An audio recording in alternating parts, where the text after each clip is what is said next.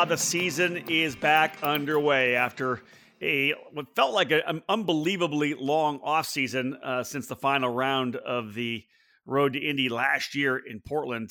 So good to be back as we got things underway, of course, at the Grand Prix of St. Petersburg. Again, the Road to Indy, presented by Cooper Tires. My name is Rob Howden, folks. Great to be with you once again. This is the Road to Indy Insider and our breakdown podcast where I hook up with one of the sport's leading journalists and we kind of go through the action that took place in the Road to Indy events of a past weekend. We're only about 5 days away, 6 days from the opening round of the Road to Indy. And of course, the NTT IndyCar series as well. It was a great weekend down in St. Petersburg. Beautiful sunshine. I think we're all pretty sunburnt. I know I'm still starting to peel a bit. It was pretty rough. But the guy joining me today, and a good friend of mine, great to have him here, Steve Wittich from TSO Ladder and Trackside Online. Steve, thank you so much for taking the time to carve out a little space here on a Friday so we can talk about what happened last weekend. Thanks, Rob. Always have time to talk about some Road to Indy presented by Cooper Tire action. God, it was good to get back to a racetrack, wasn't it? Yes. Yeah, it was. I was a bit jealous because I know you went to one of the tests, yes, and I would like to have been there, but finally to get back into the paddock, just get it going again. I think everybody was kind of antsy to get back at it. Yeah, they definitely were. Yeah, I'm not going to complain about 10 days in Florida this time of year. So. Right. Better not say that too loudly. My wife might hear me. Exactly. Let's keep that to a whisper. You know, the funny thing is that how many times over the past however many years, I guess 10 years, right? Because we launched USF 2000 back in 2010. So let's say the 10th year, have we not had up on the billboards, a calm way of saying run, thunder and lightning and high winds are coming. You know, we keep getting that, hey, run to the Mahaffey Theater, it's going to get ugly. This year, no. It was Chamber of Commerce all the Thursday to Sunday. It was absolutely perfect. There's hardly any clouds in the sky, and it wasn't too warm, but warm enough. It was absolutely perfect.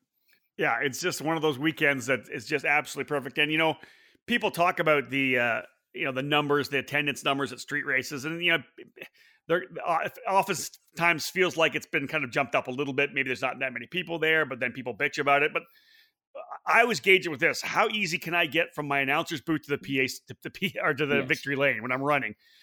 I'm telling you, the paddock was packed on Saturday and Sunday. Even on Saturday, I was dodging people left and right. It was packed, I thought. Yeah, easily the best attended event I've been to there in 10 years that I've been going, and easily the best attended. And, you know, the last 3 years, it's kind of been like that. It keeps growing and growing and growing. And it's good to see the community's actually kind of embraced that event.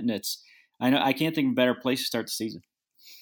I agree. And, you know, one of the cool things that's kind of grown along with it, I know that this really doesn't really fit into the Road to Indy Insider, but I will speak to it because I was there. And that was the Kart for Kids charity race, the Pro-Am that they put on Wednesday night, right in essentially in turn number one at the track. They lay out this karting circuit there, and Sébastien Bourdais and Patrick Long are the guys that are you know, the passionate co-chairman of that deal, and raising money for the Johns Hopkins All Children's Hospital, which is less than a mile from the track. And, you know, it was one of those things you talk about, the kind of the community getting behind it even more and more, Steve. Excuse me. I think the first year they raised $6,400. They got more money for Sebastian's helmet than that first year. They raised over $180,000, and they just keep raising more and more every year. The city comes out, the news is coming out. That's an event, I think, that it shows just how much this race is starting to grow because so many more people coming out to that race too. Well, and it's events like that that make these street races work because it's giving back directly to the community, right? Like it's helping. Agreed. That hospitals, 2 or 3 blocks, 2 or 3 blocks west of the track, and it's great to see that the racing community be able to raise that much money for a hospital that impacts that community. Well, and just it was actually an all-star. If you wanted to come out and meet some of the drivers, man, it was packed. It was, as again, Bourdais, as I said, Pagano was there. Scott Dixon drove, Hinchcliffe drove, Ferrucci, Pato Award, Colton Herta. Man, it was packed with drivers. And Tony Kanaan came out again, as he always does. It was a big one. Yeah, I was part of a team a couple of years ago where it was Ryan Hunter Ray was our pro. But our you know, just one of our teammates happened to be Kyle Kirkwood, who you know, went on to win USF 2000 championship last year. Probably one of the best carters in the world. He was by far our best carter. That's a bit of a ringer on that side, to be honest. Just a little bit. Yeah. All right, well, folks, let's jump into it. Again, this is our breakdown podcast. What essentially I'll do is I'll talk about what happened on the track for the 6 different races, along with the, you know, with the 3 tiers of the program: USF 2000, Indy Pro 2000, and Indy Lights. Steve can jump in at any time. I'll open the floor. He can give us some input. We'll talk about it a little bit. Really just a breakdown of what happened on the track, but plus also some insight from both myself and Steve. We'll start, of course, with Cooper Tires USF 2000, the championship, getting things underway. What we get? 21 cars, I think, for the opening round, which was solid. Yep. Out of the box, not surprising, Steve, Cape Motorsports is going to be strong. You know, they have a driver with a bit of experience in Darren Keane. Braden Eves had that one race last year at Portland, but he's got time in an F1600 car. He's got time in F4. Both those drivers really strong. Keane was the quickest in Thursday practice, but in qualifying that afternoon, because we actually got things underway on Thursday this year, a little bit early. In fact, the USF 2000 and Indy Pro 2000 drivers were done on Saturday afternoon. They didn't run that race after IndyCar like they did last year. I personally expected Darren Keane to go out and get the pole. He was that quick in practice, but they had some issues with the transponder. And a couple teams, Steve, had some transponder issues. Yeah, I think Eduardo Barrichello with William Vinatieri Motorsports had some issues. And I know a couple of the Indy Pro 2000 teams had some issues. Yeah. And it's a tough way to start the season when you go out, because I know that, you know, Keane told me his best lap was would have been somewhere close to pole, but with no transponder, you're starting at the back of the pack. So Braden Eves, his teammate, ends up getting the pole position, and we get ready to roll. We're going to start off that first race, and everybody focused. Hunter McElroy, of course, the scholarship winner, the $200,000 scholarship winner for Pabst Racing on the outside. We've seen a lot of craziness, and it's the very first race of the year. It's the first race of the weekend, usually, Steve. You know, we're going to call it. They work their way down into turn number 1, and you really don't know what's going to happen. Because the thing about St. Petersburg, and those of you who have watched it online, you either watched the IndyCar race, or you may have watched the Road to Indy stuff on Road to Indy TV on the app. It's so wide. It's an airport park. It's an airport runway. So it's so wide coming down and so attractive to make that dive bomb move to the inside. But, Steve, you and I have been there for 10 years, and we know that it's dirty. There's no grip down there. They repainted some of the lines on the runway. It's super slippery. We've seen guys go down there, blow through. We saw Parker Thompson take the lead and somebody blow through and drive into the back of him. This was different. This was actually a veteran driver, essentially either overcooking it into the braking zone or being surprised by those in front of him getting on the brakes earlier. Alex Baron went for a ride. Let's put it that way. Yeah, he definitely went for a ride. And part of the problem with that first race and that this situation with some rookie drivers, Hunter McElroy never done a rolling start before in his career, ever. I didn't know that. Right? That was his first 2 rolling starts were this weekend. So he was a little shocked at how things happened and how quickly things happened. So you know, it doesn't take them very long. They're race car drivers; they'll figure it out. But you know that when you've got someone like that starting on the front row, it kind of stacks things up and. It was probably a combination. Baron was a little over-aggressive, and, you know, he qualified 7th, probably not happy with that. Wanted to make up some spots. Guys in front of him got on the brakes a little earlier than he thought they would, and, man, he bounced off, I think, Holden and Hunter McElroy and got airborne and did a corkscrew and landed on all 4s. It was unbelievable. But, and you're right. Let's point that out. A couple of rookies on the front row, indeed. And I didn't actually know that about Hunter McElroy, but you're right. If he had not had to start before a rolling start, you know he's going to go down there. He's going to be a little more tentative. Same with Braden Eves. He's never started at St. Petersburg on the pole. He's a rookie in the program. So, yeah, that you add those 2 together, as Steve said, detailed. Baron got in deep. Didn't he get to the side? Was it? I think it was Zach Holden, on the inside. Yeah, it was Holden on the inside and then into McElroy on the outside. And how Holden and McElroy both are able to continue because, Barry gets in, hits with the right front and gets kind of shot a little bit to the left and then he hits McElroy. And I've never seen a car corkscrew that fast. It wasn't like a flip onto there's lots of great images on social media now. He didn't flip onto the roll hoop. It was a complete 360 back down on 4 wheels and into the tires in the runoff. I could not believe how quickly it spun. It was amazing. I've never seen like when you're watching. It was hard to even know that he flipped because it was he's on four wheels. But you're right about McElroy and Holden not sustaining any damage. It was like I think they ended up finishing third and fifth in that race, and like, full credit to the Tatis chassis because that thing, man. Tell you what, they held up. Agreed. So again, to a certain extent, uneventful. The opening race, Braden Eves takes it from pole, ends up winning, handling three restarts. He wins over Manuel Sulaimán and Hunter McElroy. As we said, McElroy, a pretty strong car and a pretty strong run as he ends up being on the podium in his first weekend. I thought Kristen Rasmussen coming from 9th up to 4th for Jay Howard was pretty impressive as well, getting into the top 5. But going into this, it was Manuel Sulaimán who's kind of my surprise. I didn't know he was going to be that good out of the box. I know he tested well, but the DeForce driver, you can speak to a little bit more, Steve. Man, was he to finish P2 in your opening run like that? I was really impressed. His first street course race too, and one. He hasn't done a ton of rolling starts either, so something brand new for him on both sides of things. And he did tell me he was a little nervous about the street course racing, yeah. And but he handled it well, and he's been very impressive in his short time in the series so far. It'll be interesting to see if he can continue with what he's done. He's got a ton of seat time, so seat time is always a good thing, and it usually portends to being able to race well, and that's kind of what he showed me this weekend. He could race well, and we're going to see more of that when we talk about race number 2.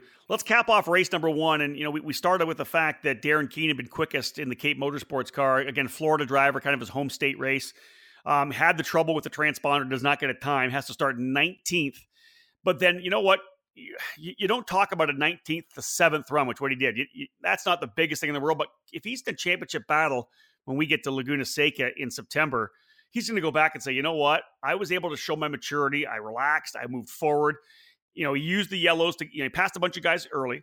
He used the yellows to be able to close back up and pass some more guys. He got onto the rear wing of Bruna Tomaselli in the late going and probably could have forced the issue and tried to grab another spot, but ends up taking 7th. I thought that was a really, really mature run and a good recovery for Darren Keane, especially when you could think his mindset could have been so messed up based on what happened in qualifying.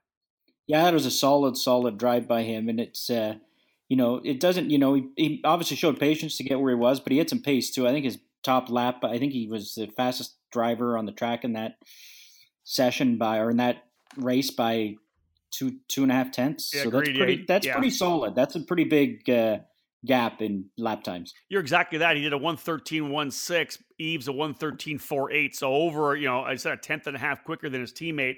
It's one of those things where, and I've said this many times, they kind of got messed around with last year a bit, but if you look over the course of the 10 years at St. Petersburg, the driver who has won there has not statistically gone on to win the championship. It's not like, hey, if you win at St. Petersburg, you're in championship battle, you're going to win the title.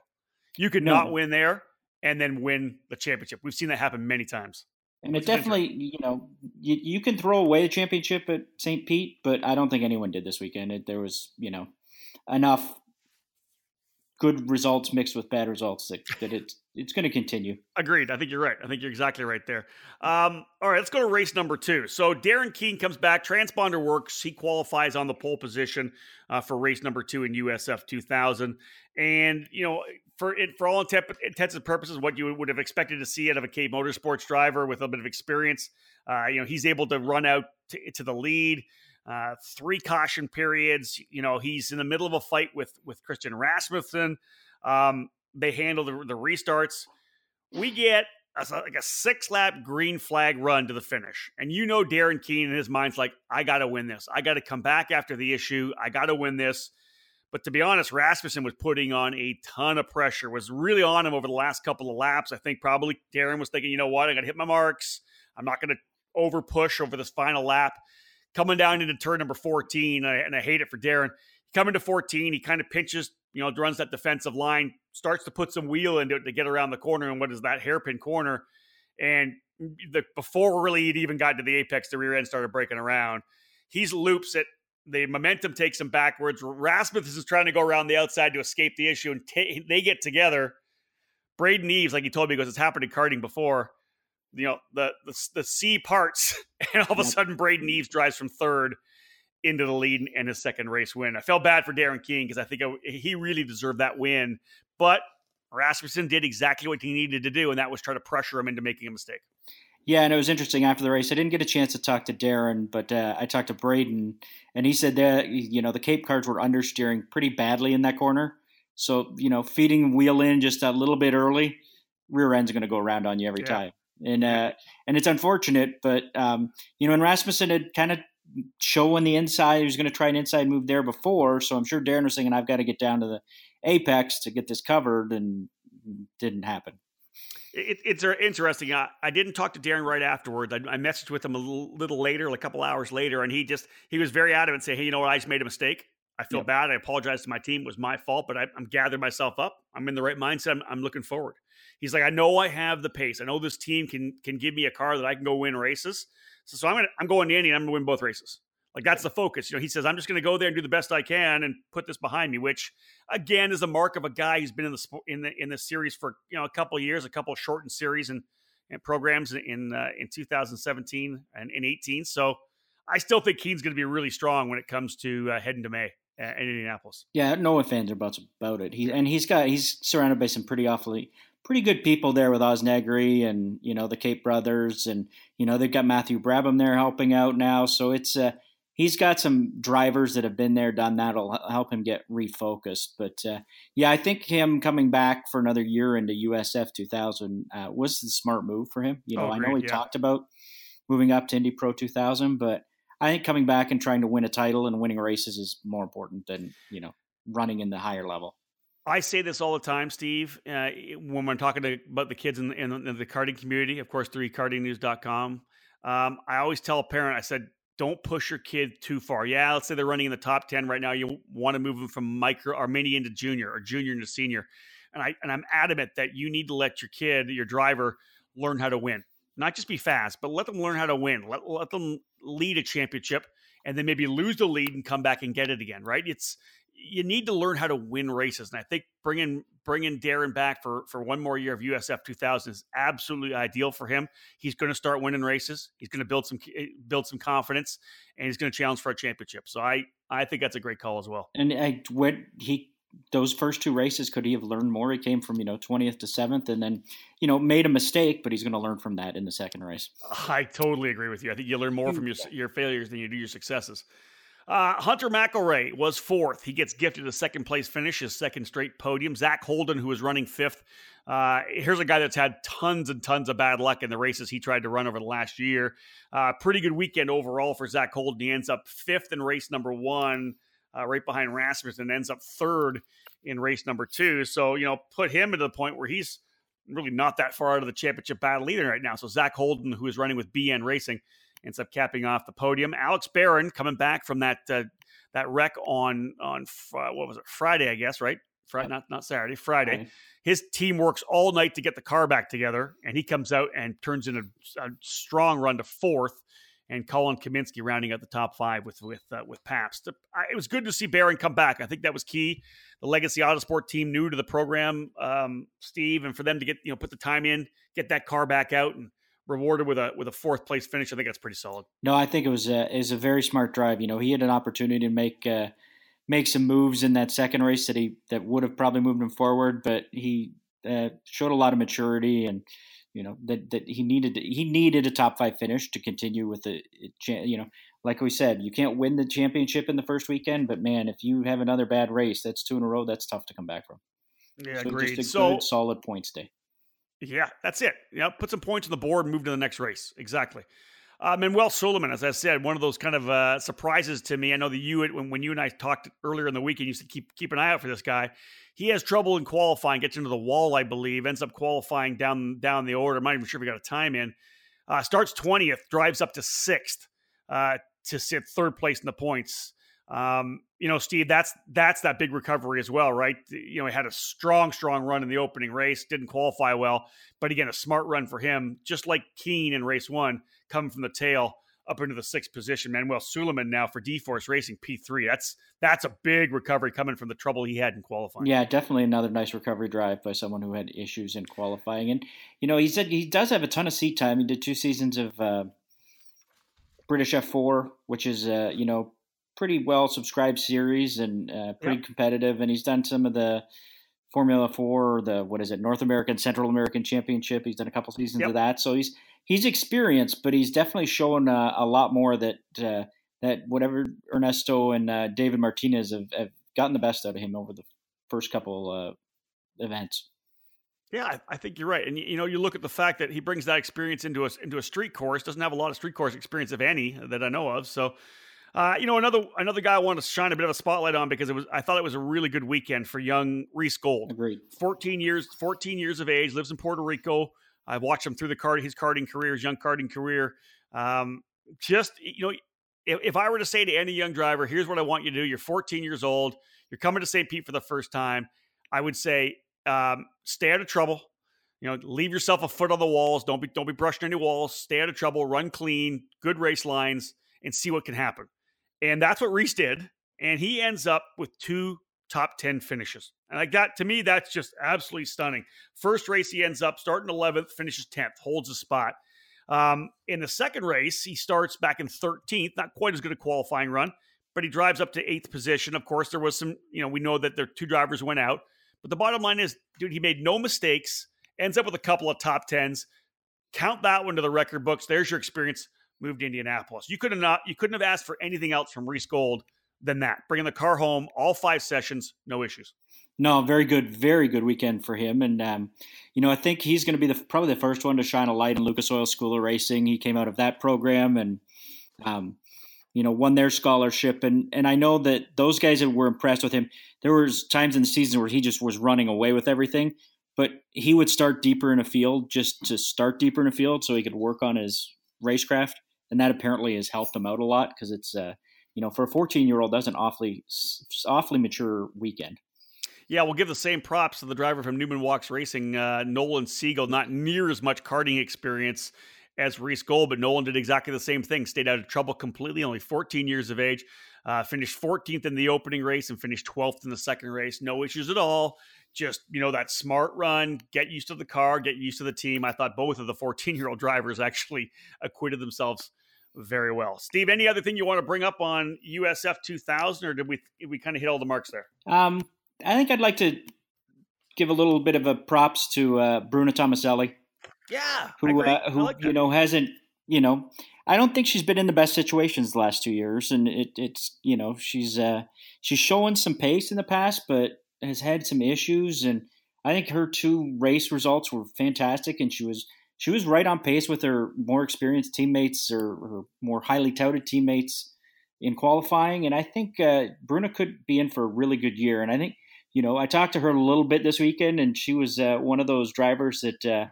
Probably has a little bit to prove after not making the cut in the W Series tryouts when they maybe should have, but that's a topic for another day. But I think she led me to believe that she's got something to prove. So I'm curious to see how she does for the rest of the season. I think that Pabst group is a really good group and will gel. They had you know Augie had some issues last year with teammates running into each other once in a while. And I think he's got a very different group this year. I think they support each other. I think that could be a really good team down the road.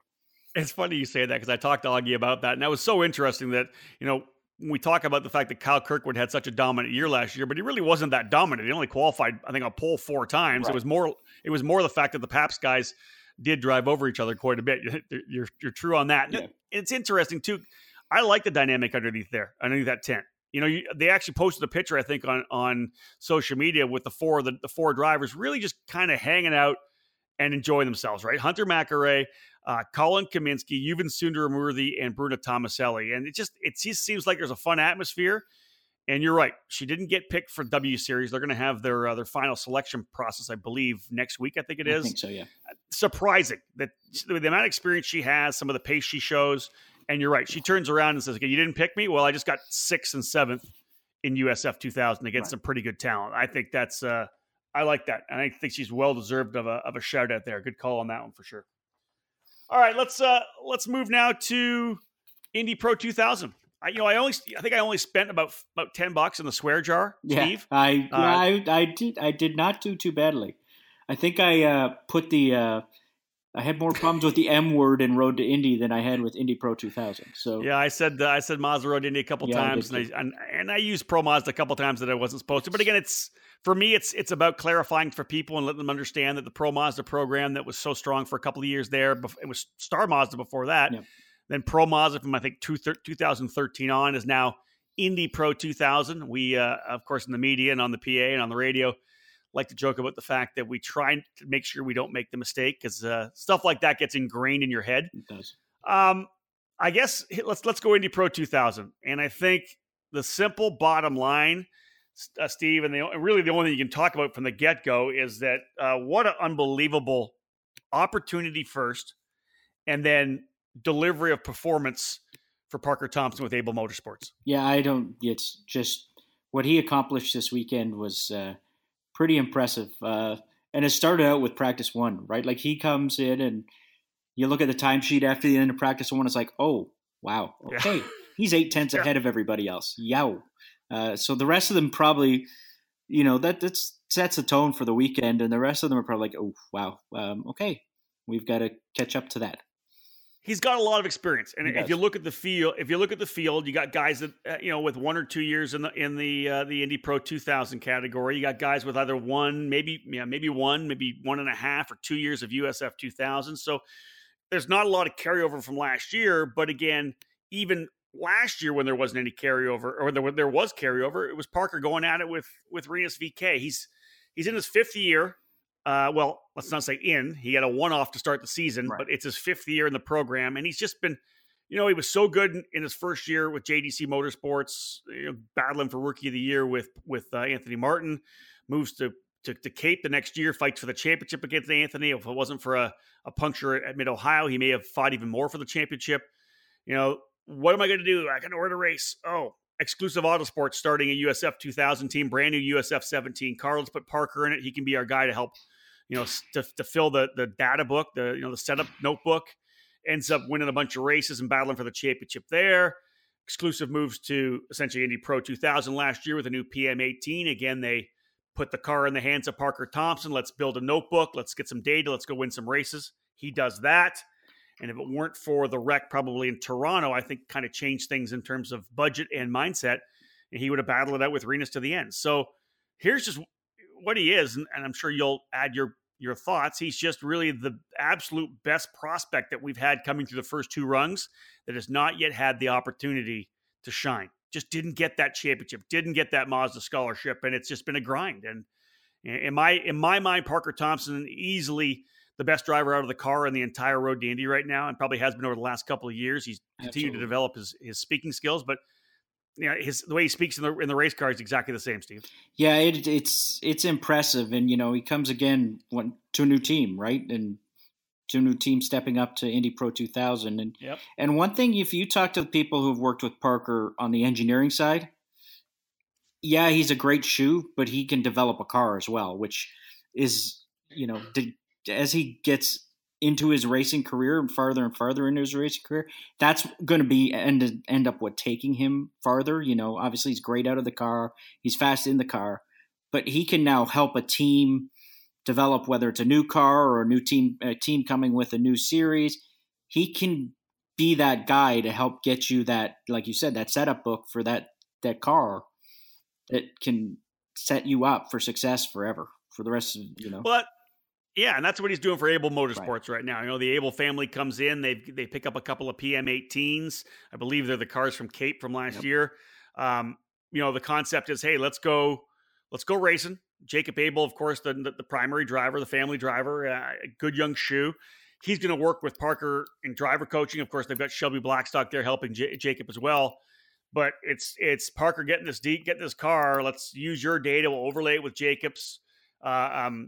Parker very high on Jacob. He thinks he's going to win races in the future. They're working together to try to build this program. And again, as you said, he can develop a car. He can listen. The bottom line is this: he comes in. You can't be as fast as you are without having already done the work to the chassis. To get the setup right to be able to do that. Right? If he can't develop a car, he may be able to hustle it around, Steve. But the fact that he was able to work with their engineer to come up with that baseline, to come up with that platform to then go out and qualify and pole both races and win both races. That speaks a lot to Parker Thompson. I just really, really hope they keep him around for a couple more races. Too. And he's done that the last 3 years in a row, right? With the new team, with the new car. He's done the exact same thing. And it is impressive. And you're right. You mentioned his engineer, Ian Brown, is working with Abel Motorsports, and he's awfully experienced. And I know Parker really enjoyed working with him. He's been there. Ian's been there, done that, worked in Champ Car, worked in Indy Lights, worked in Atlantics.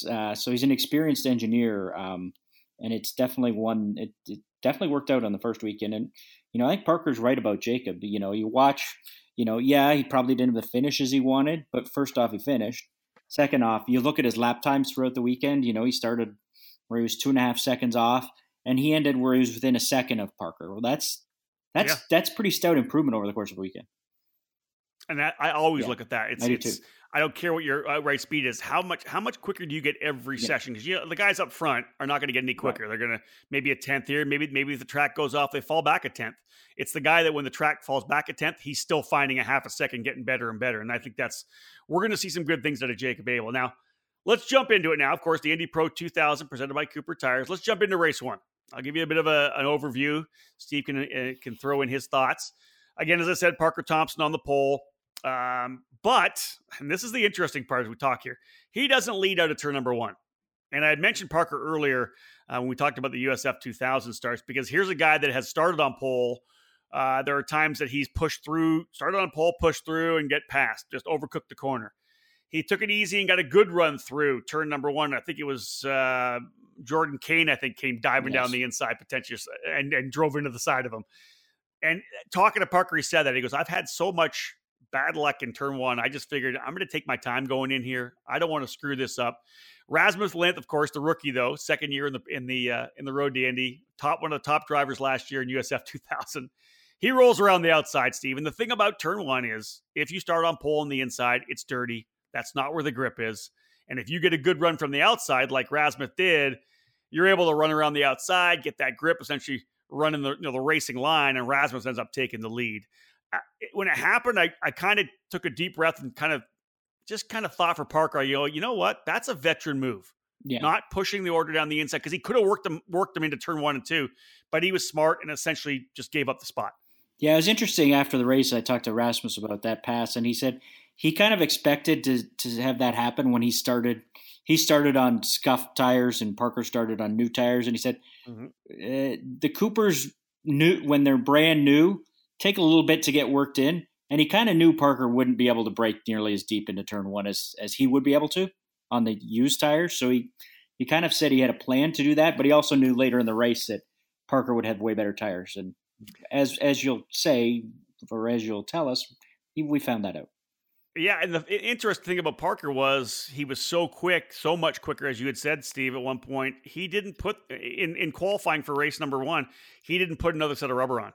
A number of guys came in and put fresh rubber on to try again to get that good lap time. He didn't, was able to hold those tires, as you said. But so Rasmus Lindh takes the lead. Parker Thompson slots into second. The interesting thing that happened on the opening lap, Steve, was the fact that in some of that chaos coming through 1, 2, and 3, I'm not sure which part of the racetrack it happened on. It could have been even 4. Kyle Kirkwood ended up suffering some wing damage, front wing damage. Actually had the wing askew, kind of a clockwise turn on the wing. He just started dropping through the field and just didn't have it. You can give us some more input whether there was more wrong with the car, but I think he ended up on lap 4 having some contact with Parker Locke, and eventually parked the car after lap 4. And as the reigning champion in USF 2000, coming in with the scholarship, the Mazda colors, running for RP Motorsports Racing, I think Kirkwood would like to have had a much better result than the one he had in the opening race. Yeah, and he said after the race that he had the team wanted him to come into pits and change the wing and get that fixed, but he's having radio issues, so he didn't hear them. Ooh. So yeah, that's tough. So then he fell back down through the field and had contact further back, and that knocked him out. Not a great way to start the season, but I was impressed with after the race with how he, how his demeanor and how he was handling it.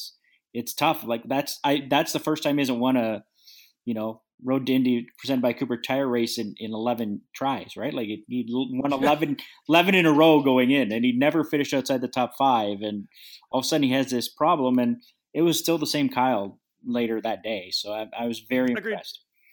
So, again, as we said, Thompson lost the lead early, but he never gave up. And as we detailed with the fresh tires that Steve was talking about, the car was going to get better at the end, and it did. He was able to get a really good run on the straightaway, made just that, that textbook move to the inside of Rasmus Lindh coming down to turn number one, took the lead away. I believe it was on lap number 15. Yep. So he stretches out a bit of a gap. Lap, I think it was 18, mm-hmm. They actually had the yellow flag flew. Corey Enders had an issue and was offside of the racetrack. So Thompson then, of course, resetting and having to hold off what would have been a challenge from Lindh on the restarts, but no issues whatsoever. He handled it well, got out of the gate nicely in turn 14 and wasn't challenged at all in turn number one. And Thompson went on to win his first race of the year. Again, so huge for a guy who, for all intents and purposes, could have been on the sidelines again, but has had an opportunity to work with the guys from Abel Motorsports. And we'll see what that turns into, because obviously, Steve, as soon as he won that race, all of a sudden people are saying, hey, Parker Thompson's a guy that we can't ignore. Right. You know what I mean? Right. And the nice thing with Indy Pro 2000 is he's now got, 2.5 months to go find some more sponsorship. And it's a lot easier to do that with a win and 2 wins under your belt, right? Just that much easier. So hopefully he and Abel can get that done, and we see those guys at Indy. Again, Parker Thompson, fast lap point as well. It took the full brace of points. He's the only driver into the 108s. Rasmus Lindh, still very impressive. Let's give him the props for finishing second in his debut in the program. And Stingray Robb, his third year in the series, and really kind of settled in with Juncos Racing. Of course, he and Lindh teammates. Stingray just all weekend told me he just needed a little bit more speed. He feels really good with the car. The balance just needs just that little bit more speed. Is that kind of the feedback you got from him as well, Steve? Yeah, it was. They're just missing a tiny little bit, but I expect them to find it. And he's I've never seen him so happy with a team as he is at Juncos. I mean, he is he really likes the fact that they driver development is what they do, right? They keep moving guys up to all the way to IndyCar throughout their programs. And that's something that he's really looking forward to, is working with their engineers and Ricky and that group to kind of try and improve himself, both as a driver on and off the track. Because I think that's what a lot of what Juncos does off the track is, I know they have classes where they go 2 or 3 times a year where they spend a Saturday with the engineers learning how to communicate properly with the engineers, and that's part of the driver development program for those guys. So I love that. Yeah, I know, I do too, and it's something that I know Stingray is really looking forward to. That. So let's move to race number 2. Again, Parker Thompson on the pole positions. This time leads flag to flag, no cautions whatsoever. The drivers in Indy Pro 2000 really, really running well. Again, always some issues potentially in the opening race, but everybody kind of settled in. Kyle Kirkwood started on the outside of the front row, pushed Parker Thompson all race long. And I had said actually that Parker got a full brace of points. He didn't, because it was actually Kyle Kirkwood who had the fast race lap in race number 2. Kirkwood pushes him hard. Again, this is a battle I think we'll see throughout the entire season if Thompson's able to continue to run, because I think, Steve, we know from what happened last year with Harrison Sky, RP Motorsport, those guys can engineer a car. Yeah. He was fast all year. Yeah, they really can. It's a good group of guys that, and it's interesting, sometimes when teams start out, when Carlin came over, they did it mainly with their people, but they brought in an experienced American like Jeff Fickling. These guys are doing it with Europeans, and it's kind of cool to watch how they're kind of growing their program and how they go about things. Very professionally run team. So again, Kyle Kirkwood ends up finishing in second after pushing Parker Thompson from flag to flag. I thought it was a really impressive run for Daniel Frost as well from Exclusive Autosport. Here's a guy from Singapore. Ran 3 weekends with Exclusive last year in USF 2000 and really turned in 3 strong weekends. Like he wasn't, blindingly outright fast going for race wins, but consistent, didn't make any mistakes, posted a bunch of great results, moves up to Indy Pro 2000 this year. I think he would have been a championship challenger in USF 2000, but wants to make the move to Indy Pro. And man, started 6th position. He passed Rasmus Lindh. He passed Stingray Robb. He passed Moises de Oliveira to finish 3rd. Daniel Frost, I think, is going to be one of the dark horses this year. I think that even though he's a rookie in the program with not a lot, he doesn't know the tracks, right? He ran 3 races last year. I just think he's going to be a dark horse. I think he's I like Daniel a lot. He's a good kid. I don't think a lot of guys know him yet that much. He's funny. He's well spoken. I'll tell a quick story. We were in the paddock going through the camping area at Mid-Ohio last year. I think we were done. I think the race weekend was done, and we were rolling up. My stepdad and his buddy were camping there, so we went and said hi, had a cocktail, and as we're leaving, we were trying to drive it out, and there's Daniel. He and his mom had the motorhome there, and Daniel's like partying, like relaxing, hanging out with a bunch of fans who don't even know him, but they're just hanging out, laughing, joking, and now he's got new fans. He's got new Daniel Frost fans. That's awesome. That's not something that everybody does. No, so that's an awesome story. He's definitely going to be one to watch. What are your thoughts on Frost? You obviously watched him over last year and this year. Yeah, I agree with you. He's kind of a dark horse. He's not going to get you with his blinding speed necessarily. I think he's plenty fast enough, but his racecraft is superb. And it was interesting. I talked to him after that race, and then I talked to Michael Duncalf a couple days ago, and it kind of meshed on what happened on the first race. You know, he didn't really push at the start. He just kind of sat back and, you know, took it easy, and the team kind of got on him, I guess, to push a little harder at the start. And man, did he push a little harder at the start. He went three wide and went around the outside of turn one and went from sixth to third. And he was pretty happy with that. And I shared with Michael what Daniel said. He said, yeah, that's exactly what we told him to do. He needed to push a little harder at the start. So it was interesting to see what will happen with him as he gets pushed throughout the season. I think that's a pretty good program for him to be in. It's and I think that the family and he understand that, you know, his goal is IndyCar. Like, there's no ifs, ands, or buts about it. He wants to be an IndyCar driver, and they've got a bit of a plan in place where it's, you know, they know how many years it's going to take, and that's the plan. So it'll be interesting to watch him follow through on it. I think and you're right, he's a really, really fun kid. Yeah. Really good battle from 7th back to the 11th spot as well. They were all separate on, I think, like 8 seconds at the end. Nikita Listoshkin ends up 7th. Philippe Dennis, which is a great story. We'll talk more about Philippe throughout the year. He's running with Fat Boy Racing, their first time having essentially another car under the tent. Fioravanti ends up in 9th. Corey Anderson 10th, and Jacob Abel in 11th. That was just, they were running nose to tail for pretty much a majority of that race. Again, no cautions whatsoever. Average speed 93.5 miles an hour, green to checker. That's what we like to see, because these kids, I don't care where you are, whether you're USF 2000 or you're a kid, in air quotes, in Indy Lights, track time. We just want these guys to have track time and the ability to battle and not run around under yellow. No, exactly. And Rob, you know me, I'm a bit of a geek, and I keep weird stats. So that's 93.570 mile per hour.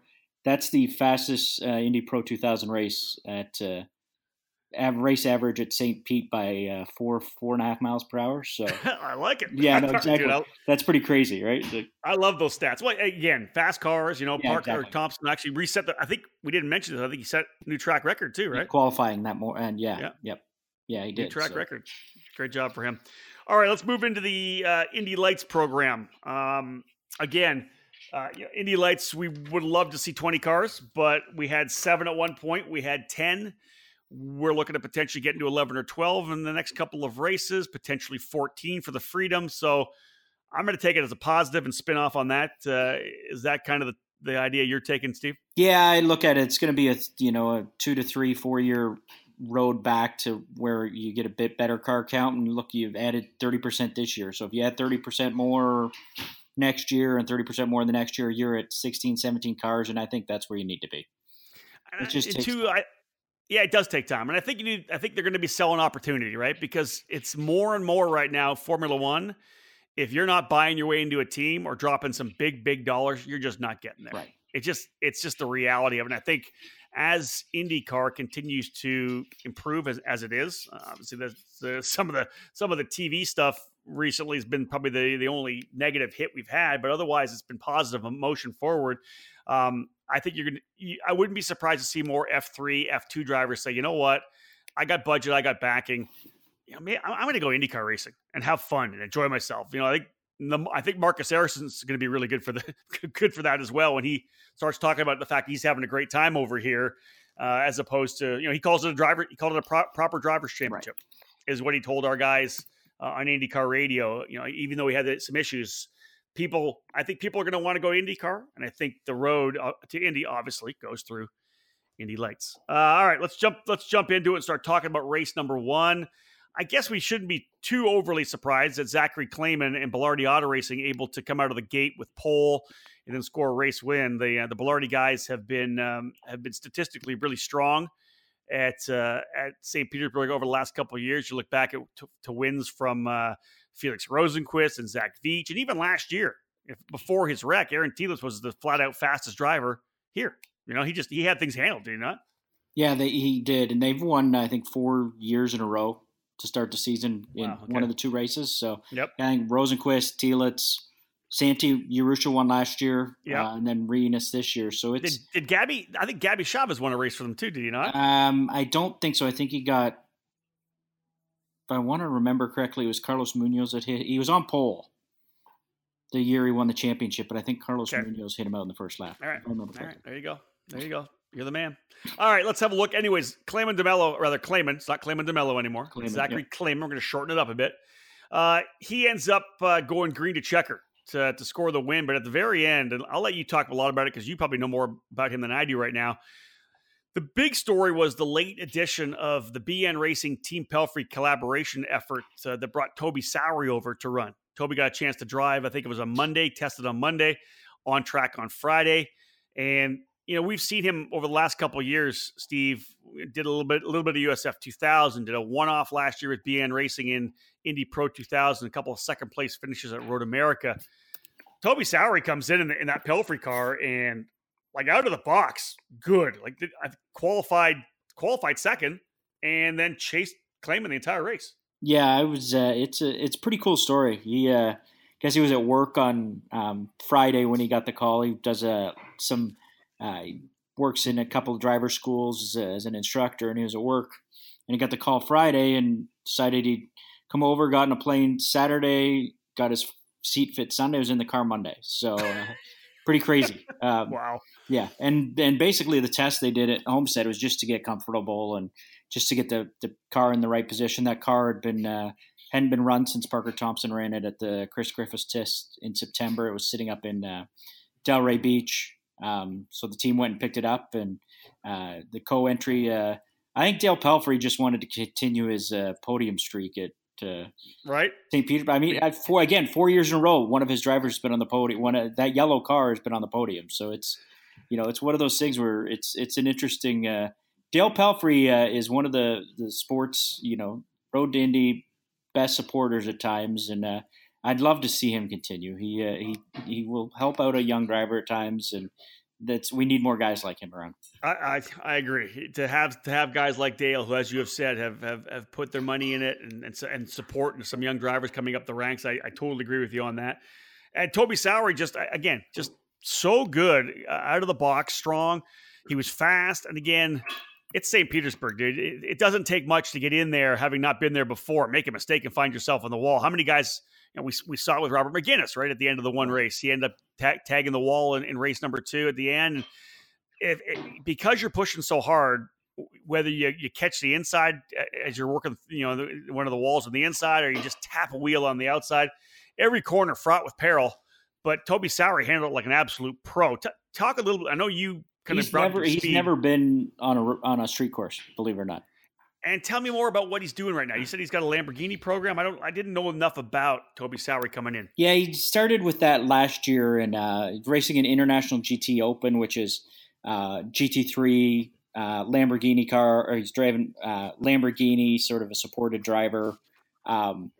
He won a race last year, ended up I think sixth in the championship, and he's scheduled to be back to do that again this year. You know, he wants to be a professional race car driver, and he's getting paid to drive a Lamborghini. It's not so bad, right? No, it's not really not so bad, but you know, he understands that's probably his future, but I imagine there's part of him that says, you know what, I'd love to stay in this open wheel thing. You know, he was awfully successful in British F3, and you know, just never really had a chance to move up from that. And I'd like to see him at least continue for another race weekend. I did talk to him a little bit about the Freedom 100. I'm not sure he really wants to run an oval. We'll see how things go. As you know, I hope he's back for COTA. You know, I've been told it's 50-50. So I think he'd really help David. I think he really helped that team. having a work. He's a workman-like driver. He's a lunch pail driver. He comes in, he does his job. He's quick. He doesn't tear stuff up. For someone like David Malukas, who's 17 years old and is obviously very fast, having someone like Toby around is huge. It's a huge benefit to see how a professional – Toby is a professional race car driver. And for some of these young kids to see how a professional race car driver works, it's like turning on a light switch. I like that. Now, again, obviously Toby, as you said, with a program already in Europe, but you just think in your mind – I just got a couple of strong finishes. I'm in the championship battle here in Indy Lights. I know the thing just started and lots of racing still to go, but man, I'm one step away from the NTT IndyCar series. Yeah, exactly. Like you're one step away from being an IndyCar driver. Oh yeah. Yeah. No, you could tell he was conflicted when I talked to him. He's like, it's hard. I'm glad I'm not in his position. I hear you. I hear you on that. Capping off, Oliver Askew, a great run, his first podium. Of course, Oliver winning the USF 2000 championship in 2017, battled it out in the Indy Pro 2000 last year, got a win late in the year, Portland, I believe. Yep. And so he finishes third. So a great debut for Oliver Askew, again, a Florida driver from nearby Jupiter, Florida. Running with Andretti Autosports, and you have to think that he's only going to continue to get better and better, end up qualifying on pole for race number 2. We'll get into that in a second. He ends up third, though. Good podium for him to get things underway. David Malukas, as you talked about, Toby Sowery in second. David actually was in fourth in the BN Racing entry. He got really racy throughout the weekend. Renus VK, who we'll talk about again in the next segment here, who actually ends up winning race number 2. Steve, the thing for Renus, again, young driver, 1 year in USF 2000, finished second. Oliver Askew was able to win last year in Indy Pro 2000. He's got the Mazda scholarship, the Soul Red, running for Juncos Racing. He was essentially a session behind. I think they had some electrical issues in practice, but for a rookie driver coming in to get that far behind early, even to fight back, I think, to fifth, even though he started sixth, I think that's a pretty good result. No, I think it was a good way to start the season. They were a little bit on the back foot in testing at Homestead too. They had some mechanical gremlins, but somehow that Juncos team always seems to get things fixed in time. And he had a good race car underneath them. So, I think smart move not to force any kind of issues.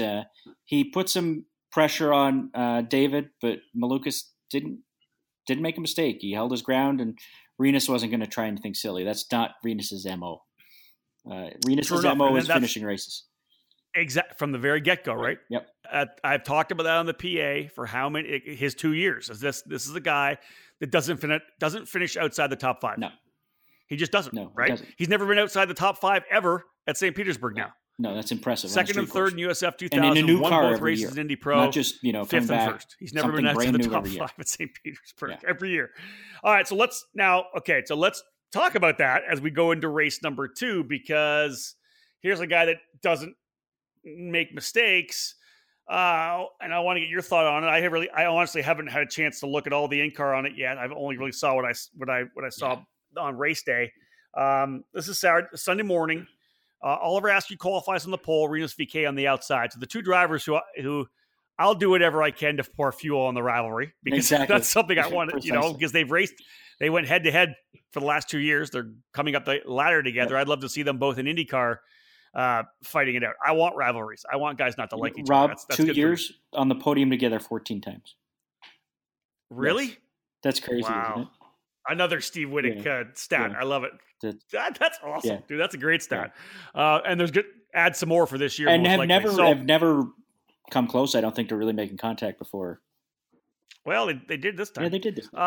So we go through turn number 1 at St. Petersburg. It's a right-hander, a quick left, and then you roll down to 3. And the left is tight, and there's curbing on the inside. So again, like Parker Thompson, not a great run to the inside for Oliver Askew. His first start in Indy Lights, in the Indy Lights car with 450 horsepower. Down into 1, he does not get the jump he needs.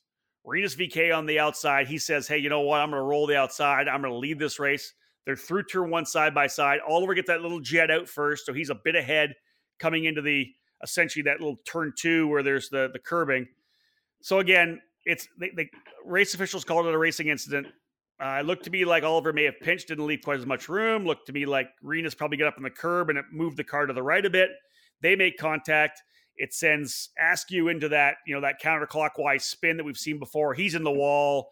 He's done for the day, bitterly disappointed. And Renus VK able to continue another good show of a car, the Dallara, holding up. Yeah. I was surprised he didn't have damage to the right side. Yeah. What was your view on that? Because Askew's done significant damage. VK ends up taking the lead and leads from the restart and does not get challenged, wins the race. What was your thought on that start? Like you, I'd really like to see the onboard from Renus's car to kind of get an idea of if Oliver pinched, if they didn't. I guess they talked about in the drivers' meeting to about that exact situation and leaving room. And, you know, a lot of people compared it to last year where it was the same. It was a Sol Red car hit. Franzoni. Franzoni made contact with Teal. It's a little bit different this year. I think Renus was a lot farther alongside Oliver than I don't Victor think was. I don't think the car jinked as much. Franzoni's car moved significantly to the right. Yeah, and Renus definitely hit the curb. He admitted it, but I agree with race control. I don't even think they reviewed it, believe it or not. I think it was just deemed a racing incident from the start. Immediately. Is, you know, if that's lap 4 or 5, maybe I take a closer look at it. But lap 1, you've got to try and get through those two corners. You've got to try and leave room, but it's hard. It's tough. It's really tough. Regardless, Oliver Askew ends up finishing 10th after that strong run to third. He's going to want to come back big time when we go racing in just over a week's time. Actually, we'll be on track already. We're only a week away from the race at the Circuit of the Americas. I'm excited for that. As it stands, this is some interesting stats here. So Renus VK ends up going to the win. We end up getting a caution on lap number 34, about 6 laps from the end. They got it cleaned up quickly. It was Robert McGinnis just overcooking it going into turn number 10, which is that tough left-hander. Just obviously didn't at all hit the turn-in point because he made pretty good contact with the outside wall. Interesting that about 7 laps before that, McGinnis had actually turned the fast lap of the race, Steve. Yeah. It was good for him. It is. He's impressed me as he's made the step up.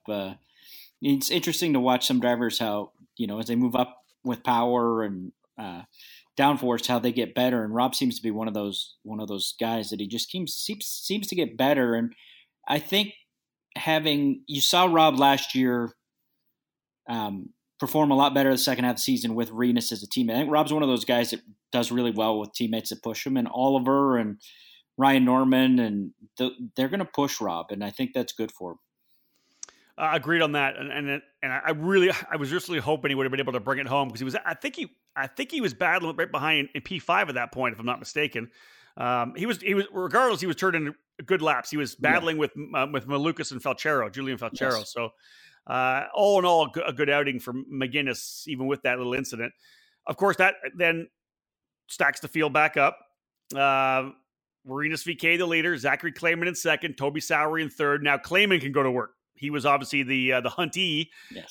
He's the hunted. He was the hunted on race 1. He's the hunter in race number 2.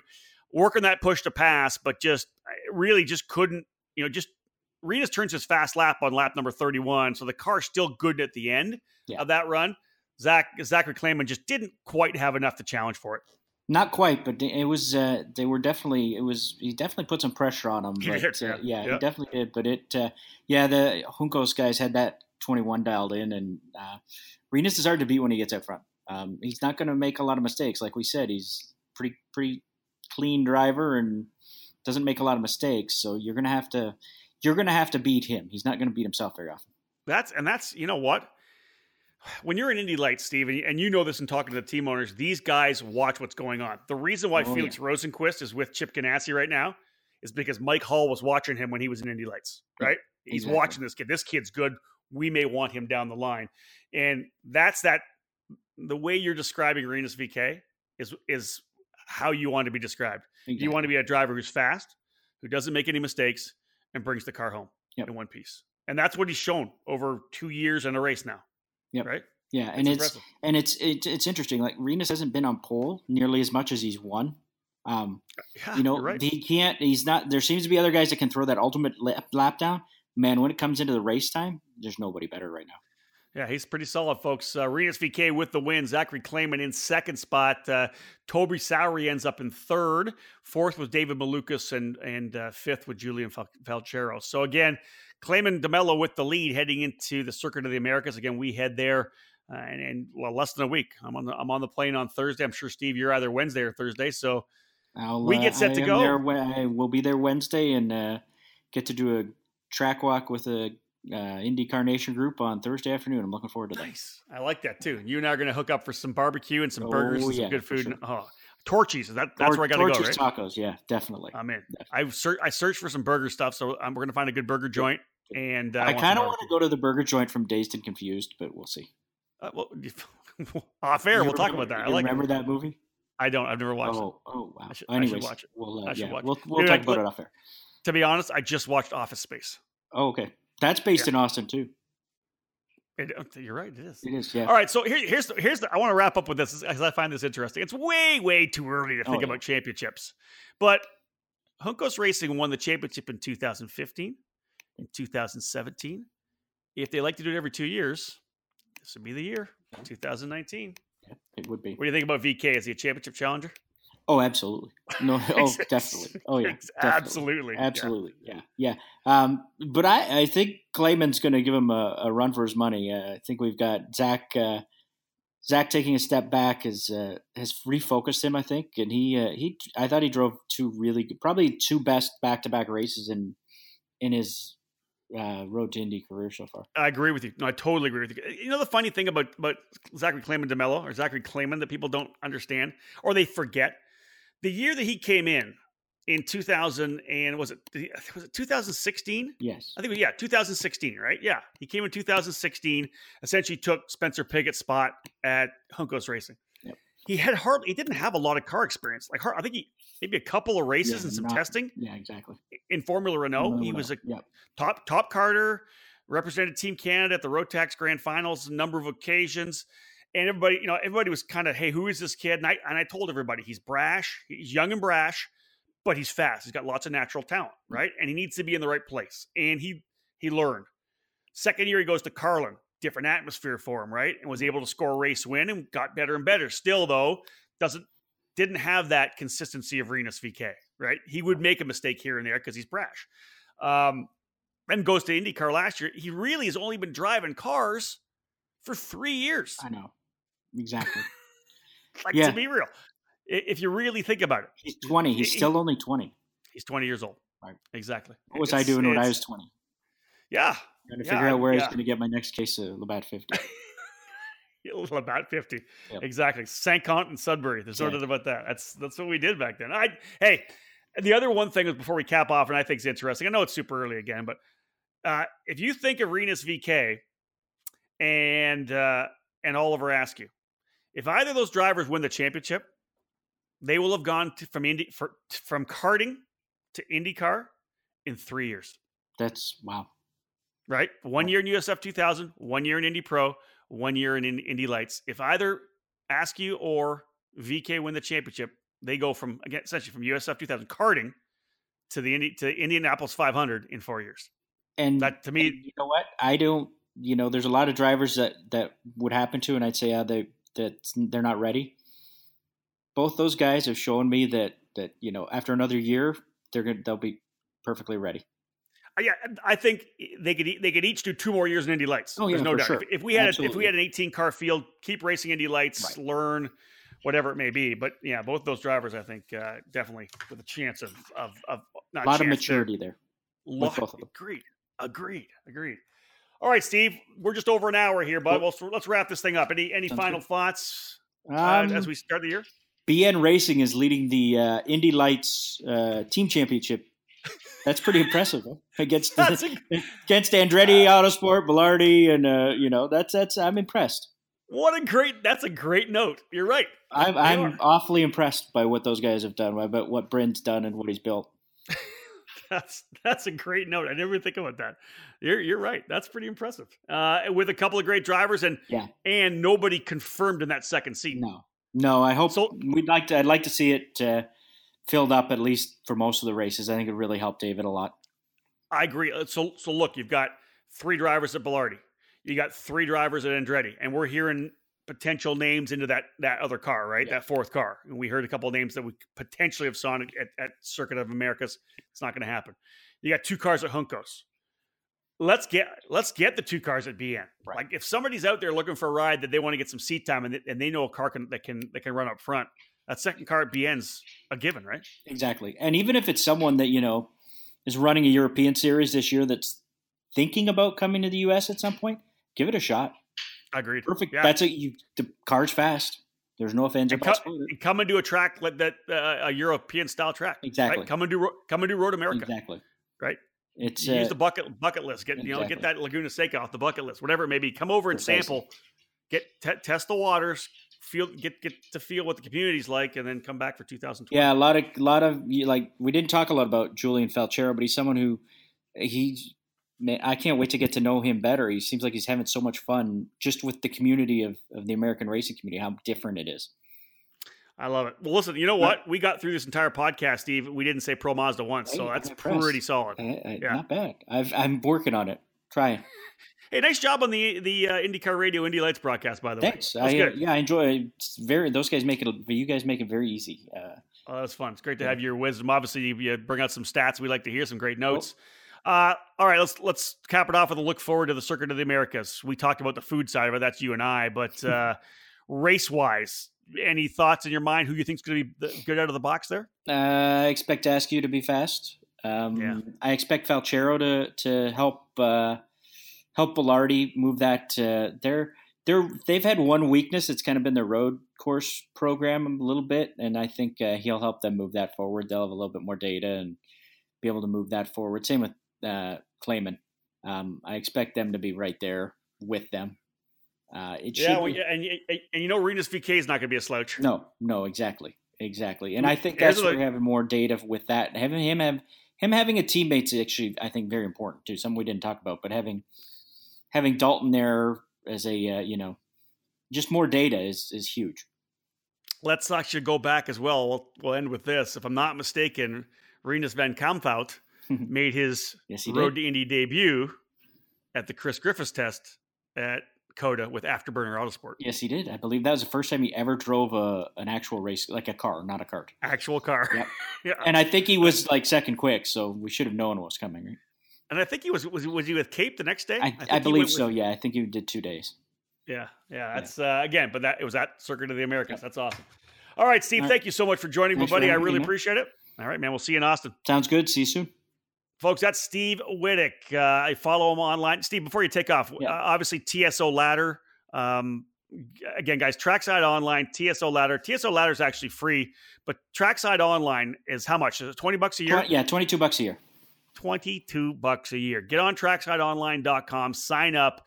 They have the email list. You get all the PR. You get all their notes through the weekend. It's if you're an IndyCar Road to Indy fan, it's a no-brainer for $22. You're supporting the sport. You're supporting guys that love it. TSOLadder.com as well for all Steve's stuff in terms of Road to Indy. But Steve, give me the Facebook, Twitter, Instagram, whatever you guys want to push out there as well.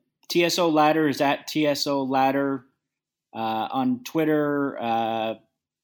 Trackside Online is at Trackside Online on Twitter and Instagram, and I'm at Steve Wittich on both. So, and guys, easy. The great thing the thing I love about social media, right, is Facebook's one thing. You get Twitter's that headline news, which I love, right? If you're at a race, you're just rolling through and finding all the stuff, and of course, Steve, you're always posting out great stuff during a race weekend. So, again, I would recommend any race fan, Road to Indy or IndyCar, make sure that they number one, get a subscription to Trackside Online and follow TSO Ladder. Steve, thank you so much, buddy. Thanks for having me, man. Steve Wittich, fellow Canadian, looking forward to getting to Austin, Texas. It's going to be barbecue, burgers, tacos, IndyCar, and Road to Indy.